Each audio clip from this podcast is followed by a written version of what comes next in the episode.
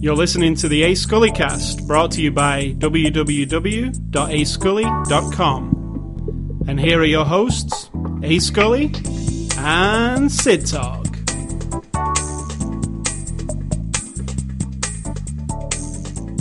Sid Talk. Um, before we start this, uh, the topic for before the after the show discussion is Before the before the after the show discussion. the topic this week is we watched a new movie last night um, from our friend Kevin Smith. This is kind of the before the after the show discussion. I was uh, been a fan of Kevin Smith since day one. In fact, I saw Clerks and then told you to see it, and then we've been fans of him, kind of mostly. I, I would say mostly fans of him all the way along. When you're a fan of someone, you're a fan. You don't No. you don't give up on them. So last night we watched his new movie Tusk, um, and we have some thoughts. on Briefly. No, no. I mean, brief discussion doesn't need to be very long. This is before the after the show discussion. So yeah, we watched it last night, and I am going to go on record and saying I hated the movie. You hated it. Actually, hated it. You didn't hate it because there were parts you didn't dislike. Now I judge a movie on when I've seen it. If I would want to buy it and put it in my collection, right?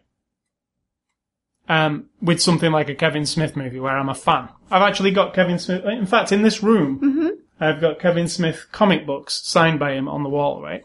So I am a fan of Kevin Smith, and I always have been. Aside from There's what you're saying. You measure a movie whether you want to buy it. If you don't want if to buy I'm a fan of a it? movie, no, Oh, okay. I'm a fan of a person like that. Like I, I buy Paul Thomas Anderson's movies, and if he made a bad movie, I probably, you know, I'd say the same thing. But Bad to you. to me, Yeah. So this Tusk movie I disliked, and it was for many reasons. And uh, we don't really want to spoil what the movie is. We can say, well, in the synopsis, what the movie is. It's a So I don't understand. Did you hate it, or you just didn't like? Because hate is very strong. no, I actually hated But it. I, hate I would you're never like- want to watch it again. But it has um, some redeeming qualities. There are moments. Yeah, very little for me. Really, very little. And I love Michael Parks, yet I think hate. even the Michael dramatic. Parks part of this movie didn't really float my boat at all. There's a lot of difference between that and hate. Let's just clear that up. I think you're being dramatic for podcast sake. Now, I actually also, I actually also hate Zack and, and I'll say hate Zack and Miri make a porno. And recently, it was on Netflix, and it recommended it to me. Right? Because you So- like Kevin movies. Kevin right, exactly. movies. So I, I sat there and thought, well, maybe I didn't give it a good enough go, and watched it again, and I felt exactly the same. It's, it's, um, it's, it's very juvenile, and while the subject matter actually sounds interesting, I think the two people make a part, you know, because they're down and out and stuff. It, it, it's just Kevin hasn't got a handle on it at all. He's too like a, he's like a twelve year old when he writes jokes, so it, that didn't come off as funny. Now this was supposed to be a horror film, and But admittedly, he even knows it's not horrific. yeah, Yeah. Because What- it's not. I mean, it's horrible. I mean, the premise is, I mean, you could liken it to something like the human centipede, which it's just a gross premise. Like, it's this thing where you should, you would be horrified. I'm horrified by the human centipede and the human centipede too. They're horrified. And horrifying. the Human Centipede movies pull it off. yeah. Literally. They, make you, uh, Yeah. like, you want to grab at your, And this, I think, should have that visceral Absolutely. feel. And because you're led up to that a Yeah. little bit with the like, oh, there was a couple of moments when Michael Parks was speaking where I was like, holy crap, this is really good. I like, Mhm. and that's literally where it, where any, uh, of me thinking it was good. That was it. Like just a couple of moments of him speaking. And it was Yeah. only a couple of moments. Some of the moments I was like, oh my god, what's he saying? Like he's saying some shit that Kevin wrote down on a, on a, some really stupid shit. Like, so it was really, I, I was very disappointed by it. And Mr. Johnny Depp ruined the movie completely for me. As soon as Johnny Depp turns up in that movie, not because it's Johnny Depp. Don't make not it because like it's that. Johnny, it's Johnny Depp's performance though. You know, Is it his performance or is like the character he? yeah, it's up? just yeah. stupid. Like it is, it is. I can imagine Kevin thinking it like stood on the set directing that, being like Johnny Depp is doing this in but also movie. like he can't control his laughter. Like it's so funny to him. But to me, it was just what the hell? This just doesn't fit this movie. It, it, it just ruins the movie. It, like, totally ruins the movie. And it's well, weird. I don't think that's fair because you already weren't liking it. I weren't, but where it was going seemed interesting. And then Johnny Depp turns up, and then it's not interesting anymore at all. Like, for me, it's just, okay, so now it's this. It, we're, we're back at Zack and Miri makes a porno, pretty much. Uh, like that kind of goofy, um, you know, Clerks 2, where it gets a bit goofy in the middle, they have a musical number. That's all right. It, it, kind of fits in Clerks 2, though, in, but it's kind of like Kevin going backwards. He does create a bit of suspense at the beginning, but then all that is thrown out the window. Is this the whole show going to be about this movie? Let's Well, we not. spoke less than we normally do. We're normally nine minutes when we uh, do the intro, and we're only on five. So, Uh, what did you think of Tusk? I didn't hate it. And I didn't have any expectations, so I wasn't disappointed. But as I was watching, I had to make myself completely accept that this is the movie he wanted to make. He doesn't apologize for his movies. He doesn't go back and say, "Oh, I would have." He doesn't. He makes exactly what he says he's going to do. Because if you listen to that podcast where he describes the whole story, He actually did apologized exactly- for Cop Out. right? But Cop out. That's why different. it was called Cop Out, actually. Right, but Cop Out's different. It wasn't his movie. So that's a completely different thing. I'm talking about his movies that he he comes up with, he writes it, he produces it, probably everything, like all the way down to the little details, edits and everything.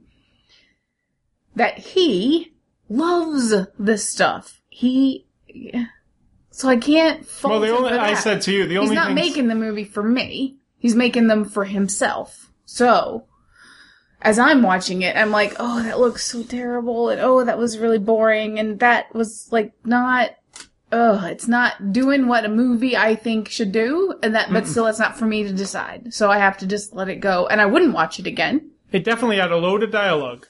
Dialogue between Genesis Rodriguez, who plays like the female character, and anybody she's talking to that just sounded like, you know what, you know, you don't like Tarantino's dialogue in Death Proof. with Um, the women. because it's just even even I am a bit mm-hmm. when we watched it again. I'm a bit like, wow, this is really like Constructed. feels like it's off a page. Yep. It's all off a page. Like there's a lot of that where she was ta- talking where it was supposed to be all heart- heartfelt and everything. Where I just felt this is just a page of dialogue being. It's not her fault. It's mm. the dialogue's not great. It's just But you feel Chasing Amy coming through it. You feel Mallrats coming through it. You feel those Yeah. early days of dialogue. But there's something. I'm not saying. Well, Chasing Amy's better to me.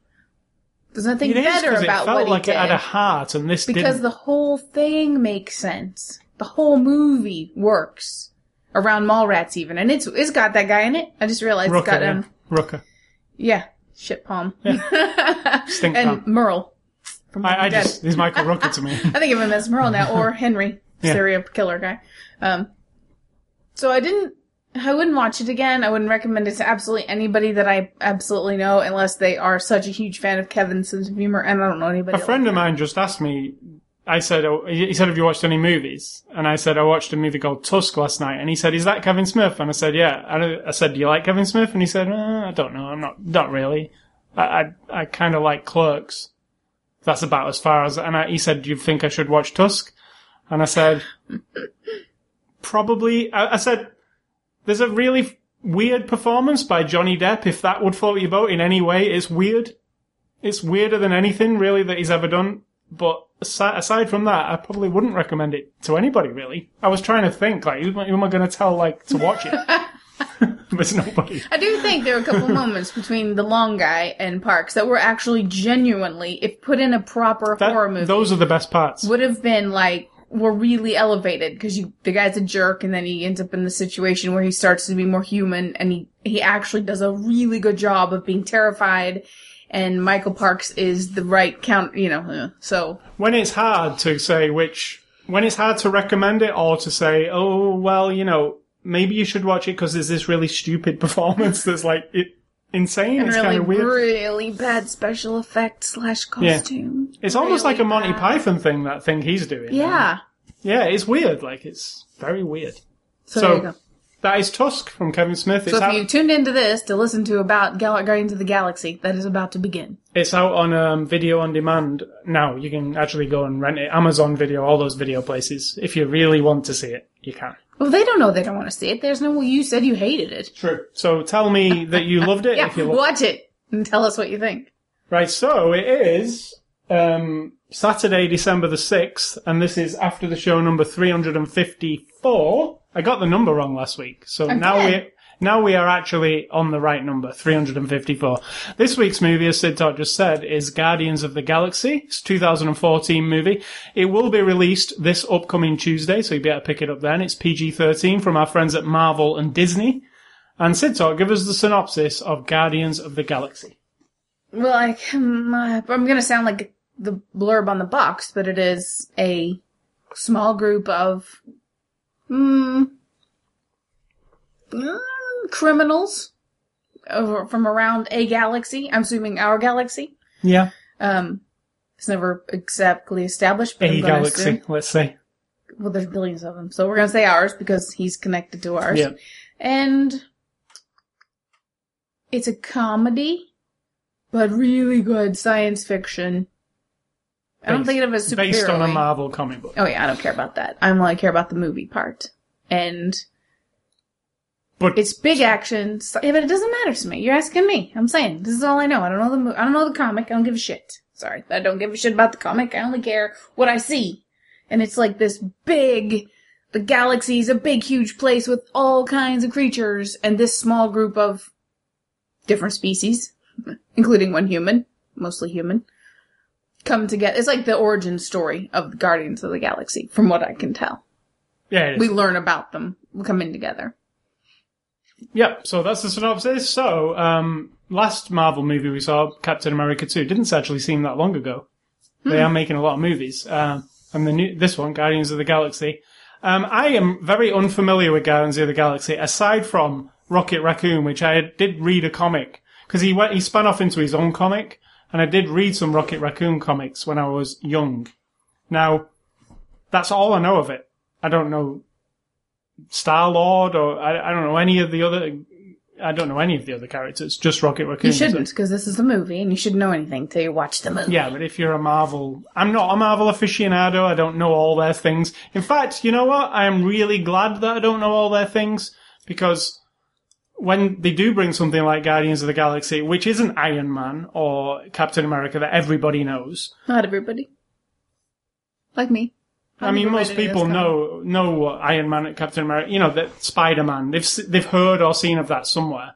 Guardians of the Galaxy is like not that. It's something that most people haven't heard of, including myself, who thinks I know a lot about comics and stuff. You know, um, so I'm glad I didn't read the comic of Guardians of the Galaxy because I didn't know what to expect. I mean, all I knew was that trailer that we saw. Uh, I thought it was fantastic. I thought it was Marvel's best movie to date. And I- I'm not saying that lightly. I think it really is. Better than the original Iron Man? I think it's better than any of them that I've seen. It's it was like in another league compared to everything. Like the Avengers is really good to me. Like like it's the pinnacle, but this is the attitude. Everything is not what all the others are. It's totally different to all the others.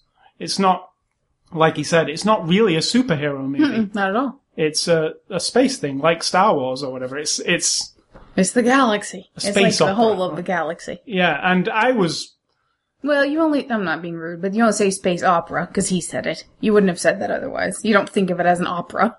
It's just, just I mean, I, like, I've heard Star Wars referred to as a space opera billions of times. Yeah, and I don't. Yeah, you wouldn't think my- of that It is in my vocabulary. I so- know, but you wouldn't think of that unless someone else said it. Because do you even know what? I don't even. Opera's just drama, right? Yeah, that's what it means. Yeah, a, bit, a huge, big scale drama, like in a big universe, which Guardians of the Galaxy is. You only get to see a few corners of it.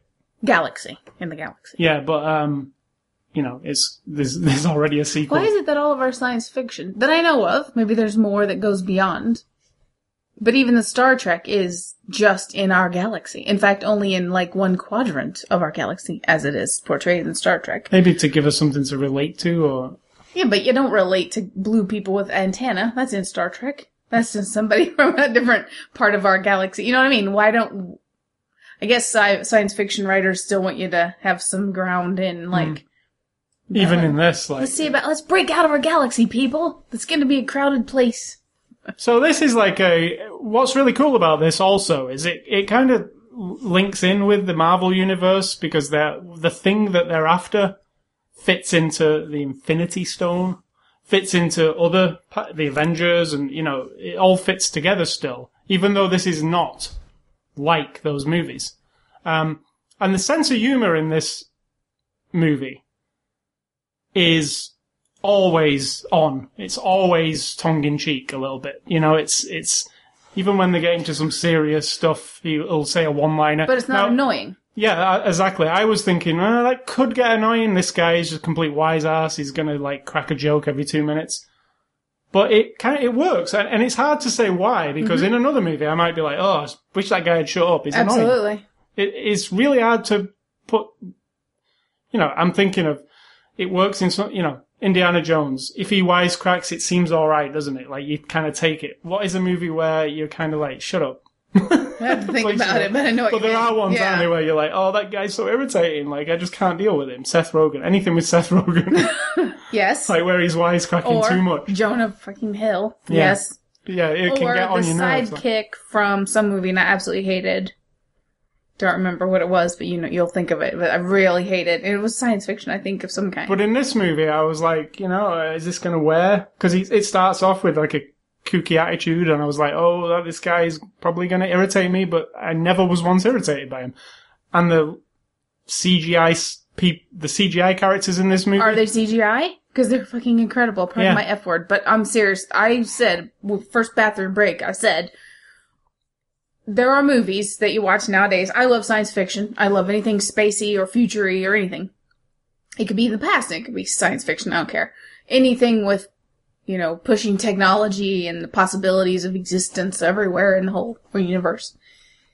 And we have movies where, as we watch them, you're completely aware that you're watching created things. Yeah, and that's fine too. Sometimes that's fine. The balance is still fine. You're totally aware that the background's all CGI, but there's enough of everything else that keeps you going. Then some movies you get a CGI character or a part of a person and you're just like, oh my god, why does that look so bad? I'll bad? give you an example: Spider-Man Two that we watched Yes, recently. absolutely. There's just some parts where Green you lose. Hornet. Green Hornet has a lot of that. And Green Hornet. is that Green, Green Hornet? Lantern. Green Lantern, yeah, has a Green lot of Lantern, yeah, is completely. There's a smart assy one that I didn't like. Yeah. Lots of smart Yeah. That didn't work because I don't particularly like that guy so much. But in this one, I'm watching, I am like, and I'm not like you necessarily. You seem to claim your whole life that you, you believe what you're seeing. Like when you were a child, yeah, you totally. believed that I- Luke Skywalker I still was go real. in like that too. and I've never had that. Yeah. Like I don't, I've just never had I mean, I'm not stupid, but I go in with that in my mind. like, Right, and I can get lost in it, Yeah. but I never put that sort of responsibility on it. Right. So when it happens, and I am truly, I disappear, and I'm just like, you, could, I, you probably could have looked at me and my mouth would have been hanging open at the tree guy, at Groot, and at Rocket, and I was just like, And it's like, not just. I want them to be real. They look, they're, they, I wasn't even questioning. They yeah, were it's just not just. Groot and Rocket either. It's the it's the places where you're Yeah, at. It's like, everything. oh, this place is like a But real. they're just in, they're right there the Right. whole time. Without it, to me, now I, I can get totally buy into it so much that if there is a little glitch here and there, I just sort of, well, whatever, you know. I don't but- even think there is in this. Like the lip sync of Rocket and Oh, everything really is good. good. Yeah, it's it's like somebody really well. James Gunn said in those extras. He's they said he said to them, they have to look like they're really there. Like I don't want. I was thinking of like, Even he said that. like say it's 1905 and film has just been, just barely being invented, right? Movie, cinema. And filmmakers by the teens are trying to make science fiction movies where it's all paper cord gu- cutouts and miniatures and Yeah, pluck one of those guys out of their grave and pluck them in the theater right that. now and show them this and say this in a hundred years sounds like a long time but really you know yeah. I mean, you- technology has made it so you can sit here and if people thought when they were watching a train on the screen back then was like re- re- and they they leaned back you know because it was so then just the my mind goes there and I'm hard to convince. And I was just in love with it. Just, not just the people and the the story but I was just sucked in completely. Yeah, and I, I like I said, this goes to a lot of places in this galaxy, different planets, different ships, different worlds, and they all were like, I was like, wow, there's there's some attention to detail paid here because this place just looks incredible. Like there's one thing The that's like a head. big head, yeah, like a It's not. Looks like a head. It was a head. yeah, it was a head of a big giant thing that's as big as a planet, right? The, the Yeah. head's as big as a planet, so and it, it's just the the possibilities of that. I, I just was thinking, You're oh, wow. convinced, convinced that can be re- that's really floating around out somewhere in my galaxy, and the even for a second. the real pristine looking place where John C. Reilly is, that place was just like, m- m- you know, it was, it was like science fiction-y type place, but it was like different to what I'd seen before. Everything had a bit of a different, you know? It's a bit of a Star Trek vision of the future for he- for Earth, anyway. That wasn't Earth, but yeah. a very clean, straight lines, white clothes. But lo- all these lots of- different races on there. but again, um, I'm not comparing. I'm saying Star Trek had lots of different colored aliens through the years.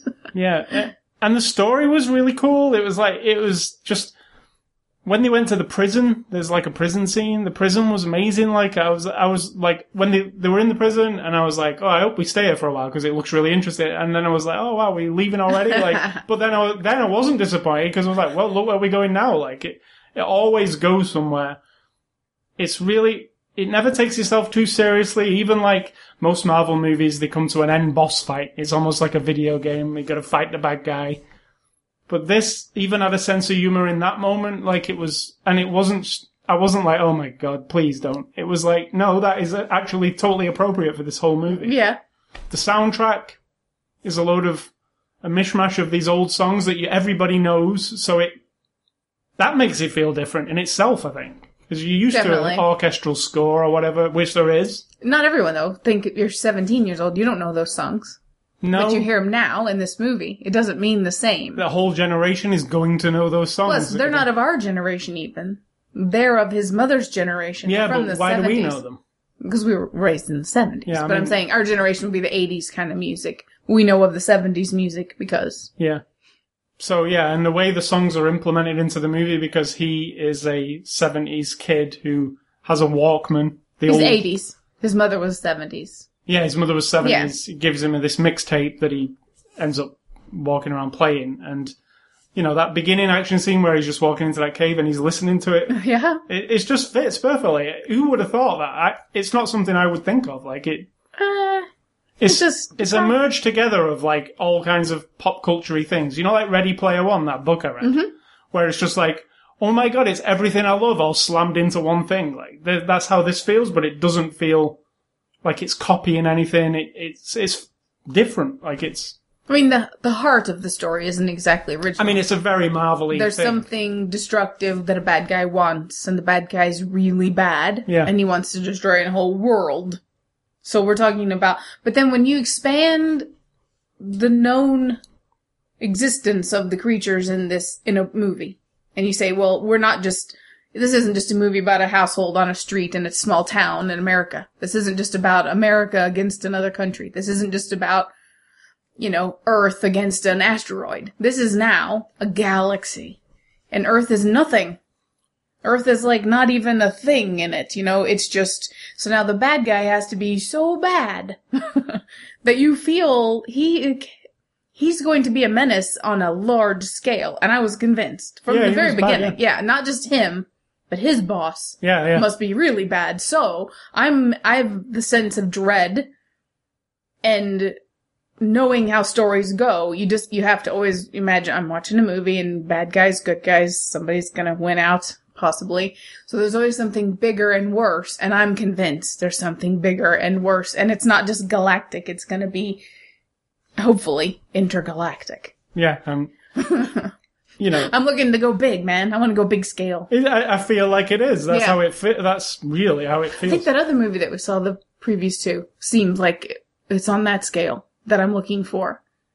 Where Earth is just part of a, like a transaction or something. It becomes part of the property of some bigger thing. She's, there's a woman in it. She's like royalty. She's floating. oh yeah, that's the new Yeah. Wachowski brothers movie. Yeah, right. yeah Jupiter one- Ascending or something. That one looks like it's gonna, Yeah, that looks really big. And they have really big ideas, so I am excited for that, you know? Even that last one um, Yeah. was a big idea. A huge idea. Cloud Atlas. Yeah. That maybe didn't pay off fully, like, but it was, I just appreciate that huge idea. It did. It's Yeah. just that last bit was, but hard. To, I have to get in their minds as well. Like this is what they wanted. This Yeah. is the art they were making. I have to accept that. It doesn't mean I have to like it. So let's move on to the cast here. Um, Chris Pat, Pratt plays Peter Quill. He's the hero. Peter Quill slash what's his what's his uh, code name? Star Lord. Star Lord, which is funny in itself. But um, Not really. Not when you see why. Right? no, Chris Chris Pratt seems to me like I didn't even know who he was at the beginning of this year, and now he is he was Emmett in the Lego Movie, and he was awesome in that. Uh, just the voice, obviously, but really awesome. Uh, now he's he's in Guardians of the Galaxy, and next he's in the new Jurassic Park movie as the main hero. I feel like I didn't even know who he was six months ago, and now he's like Mr. Big Shot. Isn't that how everybody is? I don't know, like whether like they go from that like zero Yeah. to like the Brad, biggest movies Brad ever. Pitt was like. nothing, and then he did Legends of the Fall, and then he was like, but uh, Brad Yeah, Pitt. well, this guy just wasn't. I didn't know who he was. uh, In case you young people don't know, Legends of the Fall was one of the first uh, Brad Pitt movies ever. and one Thelma and Louise were, were just in it, right? That wasn't first, I don't think. But yeah, Chris Pratt went from no, like I didn't, he wasn't anybody to me. I didn't, and then I see the Lego Movie, and then we saw like the vo- who did the voiceovers, and he was in an interview with him, and I was like, oh, that guy, he's in a Marvel movie coming up. I've heard that. So what else has been in before these? Did you look him up? It's on TV, I think. Um, but in Guardians of the Galaxy, he is like he is the epitome of a leading man for me. Like he really carries it. Like Absolutely. He, like he, like I was thinking, oh, I don't even really know this guy. How's he going to do? Like, you know, is is he charming? Is he funny? You know, and I think of something like Indiana Jones, where you didn't know who Harrison Ford was either, did you? Well, you did from Star Wars, but you didn't know how he was going to be leading a movie, and he just pulled it off. But Chris Pratt just, just completely pulled it off. How do you spell his name? P L Pratt, H. P R A T T, yeah. Um, Go but on. yeah, but yeah, he um totally pulled it off. He was funny. He was when he needed He to do action. sincere. He was good. He was cute when he needed to be cute. Sexy, but with that corny eye rolly sexy thing, which was completely intended. Because Yeah. she's just like, oh, ugh. Yeah, mm, You are not, but you can see how it could be charming with all the blue and red and yellow ladies of the world and green yeah. world. I'm so small finger. That was the thing he was on on TV, Parks and Recreation, not something I saw. Right, that's, yeah, no. that's where people got to know him, I think. But um, I really liked him. Uh, I can't now. I- Now I'm interested in you know the new Jurassic Park movie. I, I saw the trailer for that too, and I was like, "Oh, it's that Chris Pratt guy? Is the lead guy? Is uh, what He was in Moneyball. which I didn't see. Um, Zero Dark Thirty. but uh, I really like him. I think he really fit perfectly in this movie. You know, you got to have like a bit of goofiness, um, and you got to be able to pull that off without being annoying. Absolutely. Like, like Ryan Reynolds, if it was him, Yes, I think exactly. I'd be annoyed by him. Like, He's the perfect example of someone who crosses that like uh Ryan Reynolds is a similar type of like a just a dude, like you know, handsome looking dude. But then Ryan Reynolds has this snark about him where it kind of irritates me a bit. yes. which he doesn't have, Chris Pratt, which is weird because I thought it was totally going to be that, you know, annoying, but it wasn't. So that was surprising. Zoe Saldana plays Gamora. Really good. Yeah, really good. You know, you know Zoe Saldana from Avatar. She also um, played the. She's kind of the ground, the grounded one. She's the one connected to your little ground circuit down there because everything else could go flying off into complete fantasy land. And she is, while she's green and everything, and she's like genetically modified, she still is the most. If you plucked her character out and put her in a 100% serious movie, she would completely fit. Because she doesn't do the cheek, she doesn't do the, but she, No, she she, goes actually with never it. is No, funny. She, but maybe she goes once. with it. Like, yeah. She accepts it with an eye roll and a like, you know, shrug of the shoulder. But she's the one that keeps you identifying with the fact that these could be real creatures in the galaxy, taking shit real serious because she knows the seriousness of it all. Yeah, and she's another like race um, Species. species. But one of my funniest parts of the whole thing was where he put his Walkman on her. Yeah. and she started yelling Yeah. uh, automatically like everybody does. But she she she's listening to this like smooth music, you know, this love song, and he's looking at her and he's trying to like you know cop a feel or She get a kiss. She doesn't buy it. No, doesn't. She just keeps yelling at him like. but I thought it was really funny, like you- just the. Um, Are there any? Okay, this is what we need to make retro style cassette player. That's really an MP3 player, but it's big and chunky like a Walkman. And you take your memory card and stick it in what looks like a cassette tape, and then you plunk it in and you play just it. said that. I get the feeling that's a piece of Galaxy the Guardians of the Galaxy merchandise. I, I feel that there's a Oh, that Walkman sounds a bit that's not a extensive. Walkman I don't know. because it's like it's like a it's like a character in this movie. Wouldn't they want it to be a real Walkman? You know what I'm saying? Yeah, but it, it's like a character, isn't here's it? the key. orange spongy headphones. That that you- music wouldn't have stayed on that cassette tape for that many years. no, it wouldn't. The tape would have got chewed up at some point, probably. as well. Unless his technology, he's worked it, he's figured it out. uh, now, Dave Batista, who's a WWE wrestler guy, plays uh, Drax, and I was surprised by him too. Oh, he's really good. Yeah, really he's good. And he's actually, funnily enough, they've announced the new Bond movie this week. Um, it's called Spectre. And I, I just realized, uh, I had a look at, you know, why hasn't Spectre been in James Bond for so long? You know why? Because it was one of those rights issues where they've only Really? just, run, they've only just been able to use it again. Yeah, annoying. Right? Oh, So, the new James, no, you know what? Greedy people just makes me want to smack them. Yeah. Seriously, it's like what the fuck.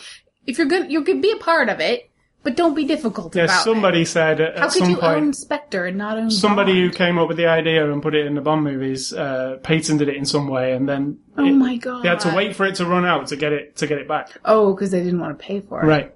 Oh. So now they got it back. Now the new movie's called Spectre, but Dave Batista is going to be like a henchman guy, like Jaws, uh, in the new movie. So Well, that was really good. after I mean, watching him in this, I was like, yeah, he's awesome. what I loved about his character was he was funny without being funny. I like that literal thing. His yeah, his his species or where is the culture from the planet he's from, wherever that is. Never know.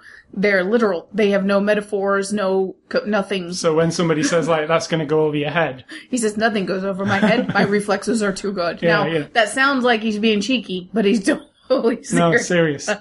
He's really good, and, and he has this makeup on his body, yeah, it's really like it's like tattoos. you can be convinced and go, oh, that's real because it looked really good. Yeah. So yeah, I was surprised by him because I had no, I don't know anything about him really. Uh, he was in Fast and the Furious. I'll tell you what we need is another League of Extraordinary Gentlemen.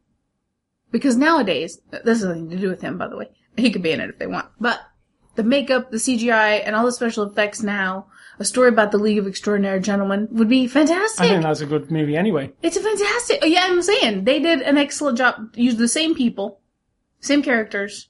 Maybe add some more to it. I don't know if the League of Extraordinary Gentlemen is a thing. Yeah, it was they a, made a it a graphic novel. Yeah. Okay, because that was really. Oh, there's my recommendation. One of them, League of Extraordinary Gentlemen. So also in the cast here, Vin Diesel plays Groot. Now Groot is a CGI character. Let me see if 100 I can pretend to be Vin Diesel. I am Groot. See? Yeah. Now what's really cool about Groot? He's he's a plant, a walking plant, and he's CG, hundred percent CG. Vin Diesel does his voice, but Groot can only say "I am Groot." That's all he. That's all he says. He says it differently every time, but and Rocket Raccoon, his buddy, can understand really what he means just from those three words, which is cool. But Vin Diesel just basically says "I am Groot" in the whole movie, but differently each time. There's Yeah, but always a- so could anybody else. but it, I thought it was. I just think that waving the flag of Vin Diesel is a bunch of bullshit because it doesn't matter. You could have got a lot of good actors.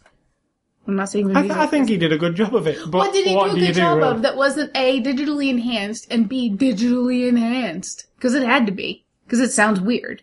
Groot is. I, I have to go on record. Groot is my favorite character in So this here's movie. what Vin Diesel did one day. He called up the director and said, I am Groot. And the director said, thanks. And then they took it from there. No, Yeah, he didn't do anything. I'm not being funny. And if he wants to call me up and tell me otherwise, that's fine. I need extra footage of him in the studio toiling over his character and really trying really hard to deeply get into the emotion of the three words he says. Groot is an excellent character. Though, I Groot gotta is say. fantastic. But the fact that it's Vin Diesel means absolutely And my best, my nothing. favorite thing for my favorite part of the Groot character was when uh, Rocket Raccoon's telling them what they need to do in the prison. Yeah. We need to do this. We need to do this, and it's a long shot.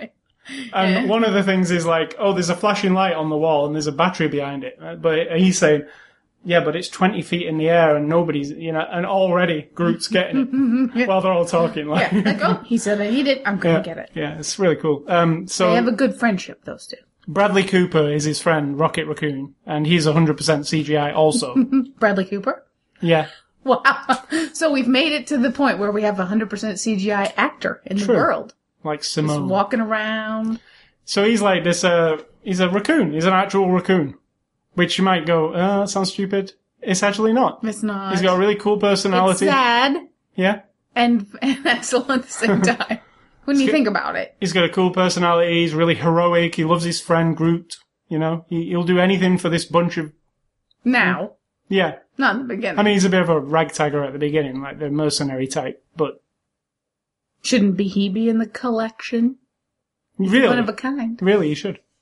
Um, Bradley Cooper, yeah. So Karen Gillan plays Oh, you didn't say what you thought about Brad Cooper. He's really good. Yeah, he's good. He's charming. He's not over the top. He's not like irritating. Once in a while, he's got like a Jersey accent or Yeah, something he- that kind of I, comes and I goes. don't know if that's Rocket Raccoon, like just because he's been around. I don't. I don't know what that was. But it came and went. Yeah, It wasn't it's, it's not as bad as Johnny Depp in Tusk. Don't bring up Tusk or people are going to watch it. So Karen Gillan, who you will know from Doctor Who, she was Amy Pond. You she played uh, Nebula, which what an awesome character. Though. Very awesome. Yeah. I couldn't tell it was her at all. and that's kind of good. Yeah, very good. Yeah, because I knew it was her because I follow her on Facebook and she'd posted pictures of her having the makeup put on, and I was when I did see the final thing, I was like, that really could be anybody. Absolutely. But she played what she did with it was cool, like you know. Plus, we don't, we don't know if, you know? Yeah. So She's yeah, really she's good. Amy Pond in Doctor Who. If you've watched Doctor Who, you will not And recognize she's her pretty in this stripped movie. back, but at the same time, she's ma- face makeuped up and she's got cyborg implants. Yeah. That's what I'm going to call She them. looks like um, I played a video game called Mass Effect. She looks like their vision of people. Like like in Mass Effect, there's lots of bald, female, different coloured alien types, and she looks like she stepped out, out of Mass Effect. Um, But he does like video games. he does, so maybe he was inspired. Um, John C. Reilly, who I love, plays Corpsman Dey, and it's only a small role in here. I was going to say about the Amy Pond woman. What's her name? Amy Gilliam. Yeah, not Amy Gilliam, Karen. Karen. Yeah. That she is another one of those 100% serious. Yeah, There's no funniness. no, because it's nothing. kind of sad her story. Hers is sad. Everyone's got a sad story. Yeah. Think about it. Everybody. Yeah, Except for the tree. And we don't know his story. Or the plant. Everybody's genetically modified and they've been messed with and they've been s- surgical implants and they've had all kinds of weird shit done to them. Tragic, horrible stories. Yep. That's why at one point Ricky Raccoon says, Rocket, Rocket. Rocket Raccoon says, So your wife and child are dead. So what? Yeah. And the tree goes, It's like, I know it's a terrible thing to say, but everybody's got, I mean, this, everybody in this story has a tragic story. Yep. She is Even- on the dark side. I mean, the bad guy is 100% hardcore as well, but I just mean she, when you come to fight her, there's no doubt that she's also relentless and she's also, and she does it, her face, she just looks, she does a really good job, her body movements, every, cause she's kind of hidden and at the same time totally exposed. But did she actually shave her head? Yeah. Right. That was the looked photos convinced. were. Yeah. Yeah. No, she was really good. I'd like to see her again as another menace. And John C. Reilly plays this Corpsman Dey, but he's, he's Just John C. Reilly. but he really fits. Like Oh, yeah. again, because of this tongue-in-cheek nature of this movie, and you know, even he's like a he's funny when he says when he's communicating that message back to Glenn Close about Yeah. them not being a fully He's an a-hole based not not hundred percent a dick. 100%. and he doesn't want to say it out loud to her. That sounds really rude, but So yeah, he's only, only in it briefly, but Glenn. Close is really good. Benicio del Toro plays the collector, and we did see him in like the end of one of the last. I don't know which one it was, but they gave you a glimpse of him at the end that he was collecting something. Wasn't it Thor? Yeah, it was the end of Thor actually, the new Thor. Right at the very end, it showed you him sat in his room, and you were like, "Ooh, who's that?" Well, you get to know who. He he wasn't sitting in his room. He interacted with somebody. They were giving him something from the But he was in that collecting room. They'd Yeah. come to him to give him the Tesla cube. That was it. Yeah, so he's collecting everything, right? So we were like, "Ooh, who's that guy?" Well, you get to find out who he is in it. A little bit Well- anticlimactic. Not much. I mean, who he like, Yeah. what it is about him. You know, I didn't expect what happened with him. He's fine. Yeah. I mean, I, I mean, it, it, what, if I have to say anything, underutilized. Like, Hmm. from building him up a little bit there to me go, oh, here he is, and then it not he's he's Oh, I think he's still a factor. yeah, I think he's still Yeah, a yeah, factor yeah. too, but uh, he's not got much screen time in this movie at all. No, But yeah, it's really cool, and I like the idea of that guy who collects stuff. I like the idea of, and Star Trek addressed it as well. I don't know if anyone in Star Wars has ever, where there's, you know, once the galaxies and the universe is open to, and travel is open, then there's going to be some, oh, and Doctor Who's also had a collector yeah, who collector. Yeah. goes around and collects live things or mm, artifacts. Well, even in Predator, Yep. because his ship is a collection. I've always liked the idea of that, like- yeah. collating it all like a like a museum almost, Already, That's what it is, yeah. And that that person becomes obsessed, and at any cost, they will travel anywhere. Where They do they need- get their money? I don't know. they need the full set of something like Yeah. you know. I like that idea. Yeah. So uh, yeah, very that's human, though. played by Benicio del Toro and Glenn Close. Finally, I put down as Nova Prime. She's like the She's good because she wasn't like taking herself too seriously, and she was just she had a cool haircut. yeah. And it could have been like she was just any middle aging actress, and yet it's Glenn Close. It was just really well cast, Mm-hmm. like, and nobody was being like. It, everybody knew that this was a tongue-in-cheeky thing, and it just played right. No, it didn't seem like anybody was. People who had to be serious were like Karen Gillan. She was, and the bad guy, but like, Zoe I thought she did a good job of staying. but still having some funny moments. Just you know, like where he put the headphones on and she starts yelling. It's it's funny, but like she's you know, yeah. So I think it was perfectly cast. I think it was. It looked. You know, I can't fault anything. It didn't. What do people say about it? That's bad. I haven't heard any much thing bad about it. To be honest, Really? no. Because usually when I like a movie this much, I get blinded by the flaws that other people are going to see. Now, other people who might be the comic book fans, but I don't give a shit. I stood clear of. I wanted to really see this movie after we saw the trailer, so I stood clear of any details about it. I knew it was. I knew what it was, but I stood clear of the details. But in general, reviews and everything, I just saw nothing but praise. You know, so and I mean, it was the biggest selling movie of this year, out of every movie. Yeah. So it, it was a successful movie. Um, so this is directed by James Gunn. Now he's not generally a director; he's a writer. Um, and I'm very familiar with him from the video game Lollipop Chainsaw, which he actually wrote the script and the dialogue for. And Lollipop Chainsaw is a really fun game. Um, you even saw us play it, didn't you? A little bit. It's about this cheerleader, and it's uh, everything goes to crap. It's like the zombie apocalypse, and she she's just this crazy cheerleader with her family go across like, and they're zombie slayers basically, and they, it's kind of a bit buffy and a bit silly, you know, almost like it's got the same vibe as this, to be honest.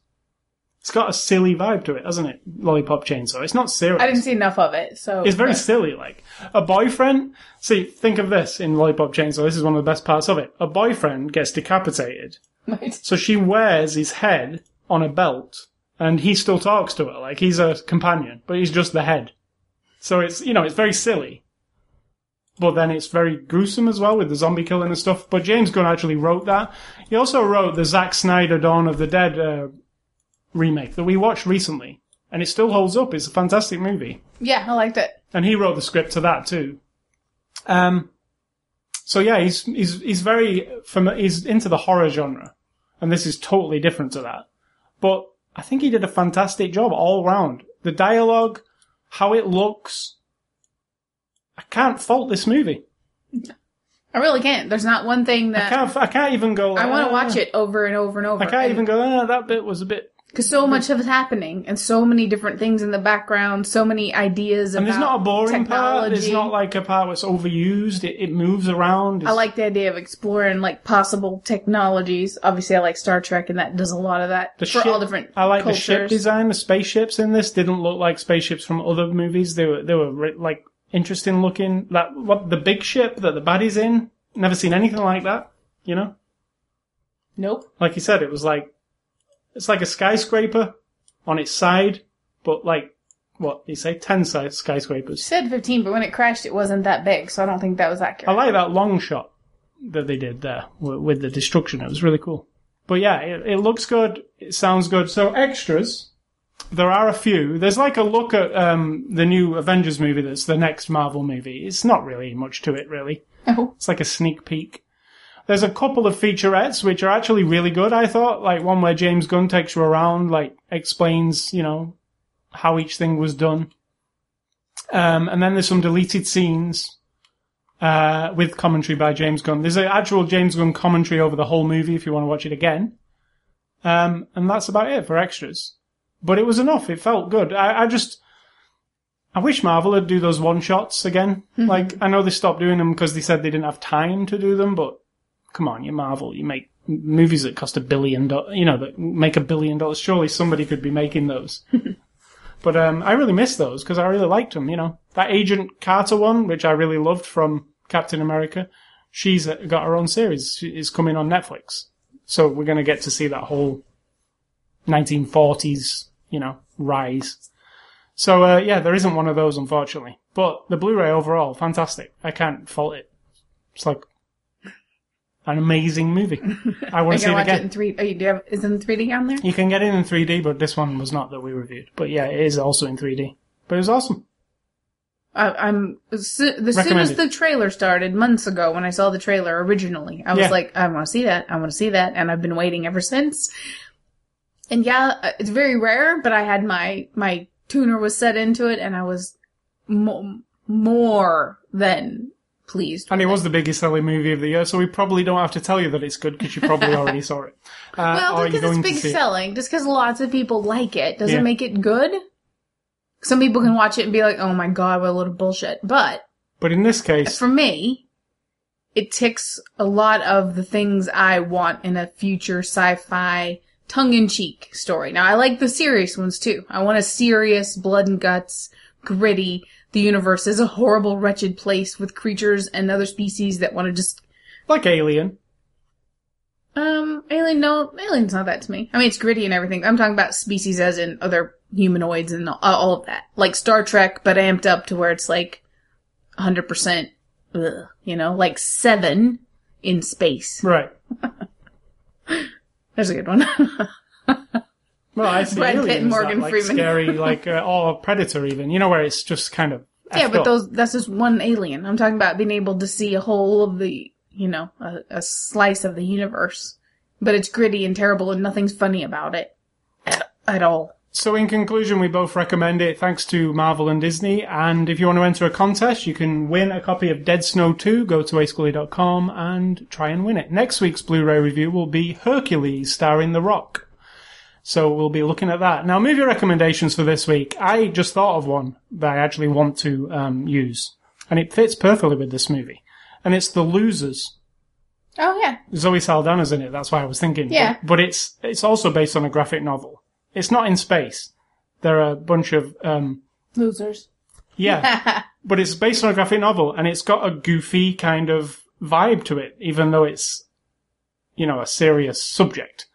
And it's another mo- a movie that plays music over some of the key moments, like kind of goofy music, where you're like, this movie, this music shouldn't really be here, but it really works. Uh, and that's called The Losers. Zoe Saldana's in it. It's from a couple of years ago.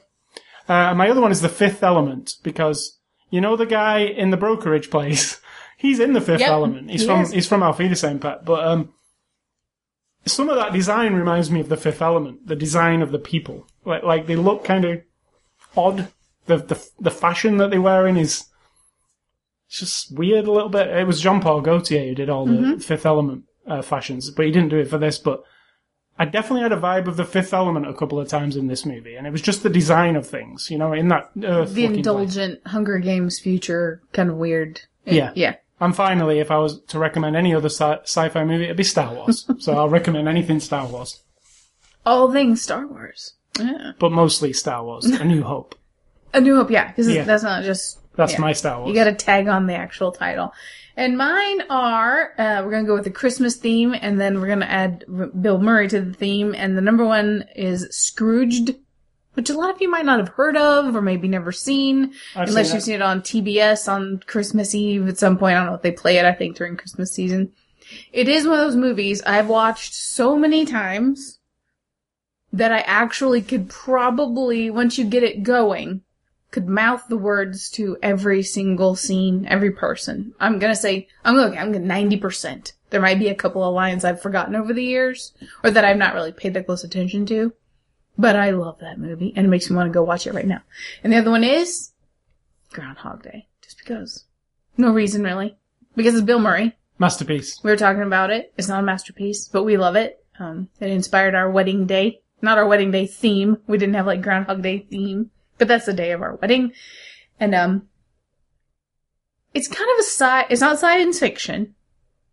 It's, it is, it's steeped in fiction. There's no science involved because you know nothing about it. That's always what I've kind of liked about it. You know nothing about why. yeah, yeah, that's good. That, There's no opening scene that says, "Oh, we're casting a spell on this guy." That'd There's be no worse. ending That'd scene. make it worse. Like it, it's better as, it is. it Would make is. it- it's not bad. There's no worse to make it. it no, I like how how it's Unexplainable it is. Yeah, it's just that that happens and then it doesn't. if you think about it, maybe anybody who's been an asshole many times gets trapped in this time warp, Hmm. and they don't get spit back out until they've learned a lesson, and we just don't know it because if you're not a complete asshole, you've never do- you've never been stuck in a loop. True. You know? So if all of a sudden you've known somebody who's been a complete dick, 100% dick, right? Your whole, their whole lives, and you're just like, what a jerk. And the next day, they're like really nice. Maybe they were stuck You in can that say, movie. how many times? How many times were you stuck in your, how many times did you relive yesterday to turn out to be such a nice guy? How many times did you step woman. off that curb into that puddle? Yeah. Woohoo! Watch out for that. True. That first step is a doozy. So, uh, games and A Scully stuff this week. I've been playing a little more GTA 5. Um, I've pretty Shocking. talked a lot about GTA 5, but I have been playing a new game this week called The Crew. Now, I've talked about this game before because I've played in the beta of it. And, uh, I said to you, it's like my dream racing game because it's a racing game where you can race all across the United States of America, in this case. My, I mean, my dream one would be the entire world, but I think that's a lot to ask of anybody, isn't it? Like, to, Uh, anybody, yeah, you can't drive around the world. Maybe the crew too would feature other countries, um, but this one focuses solely on America. Now it's like a truncated virtual um, version of America. You can't have a real sized version of America in a video game. So, I I just this afternoon. But I, you envision a real sized vision of the world. yeah, no. But I, in this this afternoon, I decided to drive coast to coast to see how long it takes. So you could probably say how big the world is from this. So I drove right right from the right hand side to the left hand side, as far as you could possibly go. And it took uh, 49 minutes to get from one end to the other, right? So You know what? That's probably minute per minute, hour per hour. yeah, I think it is too. I think that's what they've gone for. So you might think, well, 49 minutes, that's, doesn't seem very long. Well, that, that is actually, that's just going one side to the other. So in the game, there are some races that go all the way around America. And it even says when you're choosing the race, don't choose this race unless you've got five hours to spare. It actually says like it's got a little time clock. So there are races that take five hours to race, which is my dream in a racing game because in a racing game, games are usually a race is like five to ten minutes, maybe at the most. This game, you can have a race that lasts five hours, which is it's endurance. It's an endurance race, and you, you can pause it. You don't have to do a whole five hours in one go. But you can't stop and go out and come back in at the same No, have- you you have to commit. Like I'm going to race this five hour race and see if I can win it. I find that awesome, like because it'll be a race like it'll say it'll start in Chicago and it'll end in uh, Miami. Okay, there are gonna be people listening to this. I'm not being rude to you. People listening to this who are like, what the hell? What kind of asshole has five hours to sit on their butt playing a stupid video game? Ooh, must be nice to have five hours to sit around and do nothing. But if you think about how long a football game takes on a Sunday afternoon, Five hours probably. It can, I mean, if you watch all afternoon football, if you start at noon and start watching whatever hap or 10 o'clock in the morning on Sunday, you can start watching football games, pre-game stuff, pre-game stories, pre-game this, everything. And then you watch all the afternoon until supper time and maybe through supper time. That can be 8 to 10 hours. Now I I Which I haven't find, re- or a baseball game can last 5 hours. I haven't attempted a five hour race. It, in fact, it actually intimidates me a little bit. Just the fact that Do it. I could get two and a half hours in and be so far behind I could never catch up or something. But I will do it eventually when my cars are leveled up. But it's an awesome prospect. I'm just excited to do that kind of thing. Um, I did a race that was like 45 minutes yesterday. Um, that was really fun. I mean, it's really fun because you start off in the forests and you end up in the desert because it was like um, Chicago to Vegas, I think, and you ended up in Vegas and you were coming down this hill and it started to get sandy And then just over the distance, you could see the casinos and the, all the buildings. It was just like, and you see the sign, welcome to Las Vegas, and you head down the hill and you're like, I'm nearly there. You know, it, the landmarks are, all the famous landmarks are in there. I went to St. Louis, the arch is there. What else is, oh, I went to New York and there's the Statue of Liberty. You know, the things that you expect to be there. But don't expect to go to New York in the game and it be identical to New York because it's not. Right. It's just a city, and the famous landmarks are in it. But it, they've designed it so it's more fun to drive than a real New York, because in New York you wouldn't really be driving very fast. No. So they've kind of stripped the traffic away and stuff. So that's the crew. It's from Ubisoft. It's out now. It's really fun. Um, another game that came out this week was Game of Thrones by Telltale, and I do have it, Ooh, but we haven't it. played it yet. Um, so we will play it at some point. We should watch it. No, I should watch it. You'll it. watch it and I'll play it. Yeah. So uh, yeah, Game of Thrones episode one is out now, um, and yeah, we we are going to play it soon, and we'll talk about it when we do because Telltale games we are fans of. So far. And third, I wanted to mention Tusk, but we already said that. So that's everything for this week. So Sito, what's for dinner? Tonight is going to be lentil, curried lentil soup out of a can. It should be Amy's. I'm on a soup and sandwich thing lately. Fake bologna sandwich, yet again. Fake bologna as in, I shouldn't say fake. It's real. It's not like our imagination. There's vegetable based bologna, which Soy is really based, I good. think, correct? Mm, things vegetable. Texture vegetable protein. Oh, So it's TVP, not TTP. oh, TSP. Not, oh, not TLC. well, there'll be TLC involved. But no I TSP. no scrubs. There's TSP, which is textured soy protein, which I don't know why everybody bitches and moans about it. Soybean and soy products are everywhere. Like if you look at all your project packaged foods, Yeah, I all of it's in your lot of mixes and dips and Sauces, hamburger uh, helper, and everything that you buy that's packaged up that has multiple ingredients, there's going to be soy in there somewhere, I was and actually it's looking soybeans. HP sauce yesterday that you bought some of. It was soy was in there Yeah, too. why does everybody complain and they say, ugh, tofu? Hmm. Tofu is soybeans, It's in most things. and soybeans are raised by many American farmers. And people who bitch about me being vegetarian and saying, oh, well, because I even have meat producer people in my family. Ugh. I so, just, um, so what do you want? The the cattle farmer to go broke? Well, what about the farmer farmers? You fucking idiot! Who do you think grows the food, the corn that you feed to the animals that you eat? True. farmer farmer. So if I just buy the corn, why do you give a shit how I eat it? I'm either going to eat it as a rump roast or I'm going to eat it as a piece of corn. So get over yourself. Oh, that's so it's all money to the farmers. Yeah, so the soy, it isn't like this evil weird product that someone's invented in a lab somewhere. It's a soybean. So textured soy, textured soy protein is just soybeans that have been dried and they pull out the protein and they make this textured stuff and then you can put it in other things. But that's not what the bologna's made. Some are, but this one isn't.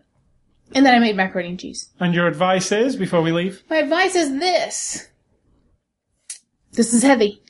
this is deep, kinda.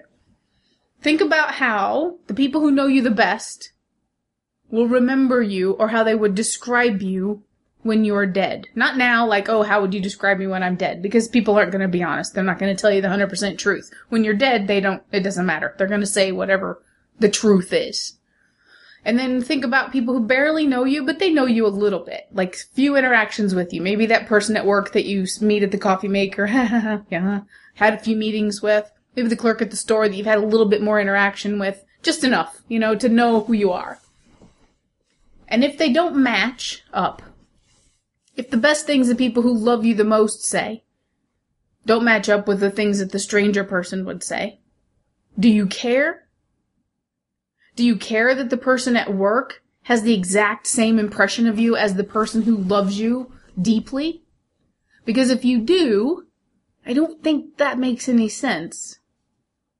That means that you're trying to stretch yourself to the point of making the person that you barely know be your friend, be the person who thinks you're so fucking great, and to know all the best things about you, and to have high regard for you when it doesn't matter. That it only matters should only matter that the people who are in up close to you have that mixed with now the people who know you most should also be able to say all the bad things. Like oh my god she can be a real asshole. She can be selfish. She can be up her ass. These are things i'm sure people could say about me. She's a spoiled brat. She's very egotistical. She's megalomaniac. She can she loves looking at herself in the mirror. She loves listening to herself talk. The people who love me the most will say those things and a lot of really good things. I honestly don't give a shit if the person at work has anything good to say about me other than the actual interaction. If our working together suffers because of their opinion of me, I want to fix that and move on because I'm working, right? I want to get, I want to be productive at work. But I don't care what they think of me personally. I actually don't care. If a zombie apocalypse came and I was trapped at work with these people, then I might care because they're going to become my whole universe, right? Like that's reality. Well, I said it was deep. That's not deep, but I just think when I meet people who care as much about what, like me at work, I know people who barely know me, but who try desperately to put on a certain sort of version of themselves that makes me charmed by them or like them in a certain way so that I have a certain impression of them when I don't matter. Like I, I shouldn't matter to them. They shouldn't have to fake anything to me or or walk away from me and go, oh, yeah, you know, that was hard work trying to make that person think I'm happy today when I actually feel like shit. Well, I'd rather know that you feel like shit. I'd rather know the worst things about you. You know, not like that you're a serial killer, but you know, I just think that if you're trying to please everyone and make everyone think you're Miss Wonderful or Mr. Wonderful, that you're doing a disservice to the people who actually matter. Because they deserve all that energy you're spending on other people.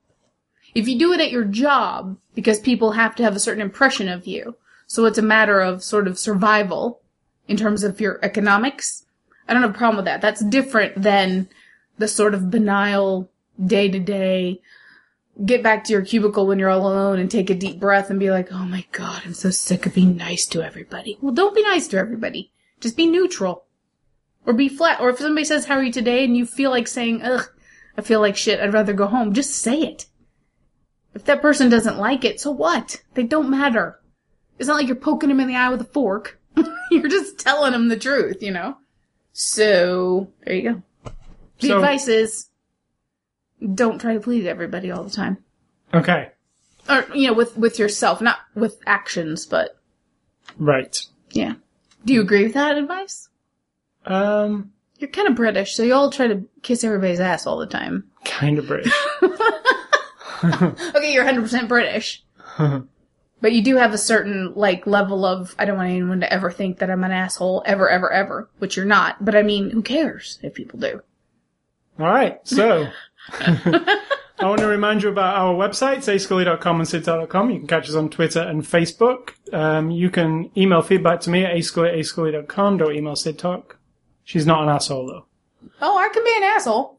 Um, I mean, I have one, and I can act like an asshole. Not a problem. We all have one. Yeah. All of us. You can um, catch this podcast on the iTunes Music Store, the Zune Marketplace, the RSS feed, or Stitcher.com. Search for After the Show, or go to ascully.com, click on the word podcast, and um, stay classy, Marvel, because uh, this was your classiest yet. This is the difference between me and a lot of people either right before or right after I have w- have been or will be an asshole, I'll probably warn you. I'm about to say something really assholey. I'm fully aware of my assholeness. Not everybody can say that. Uh, and I'm gonna say, think for yourself. Because if you don't do it, I'll do it for you.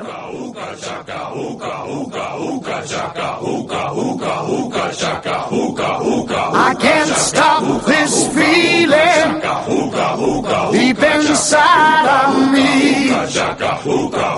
Girl, you just don't realize.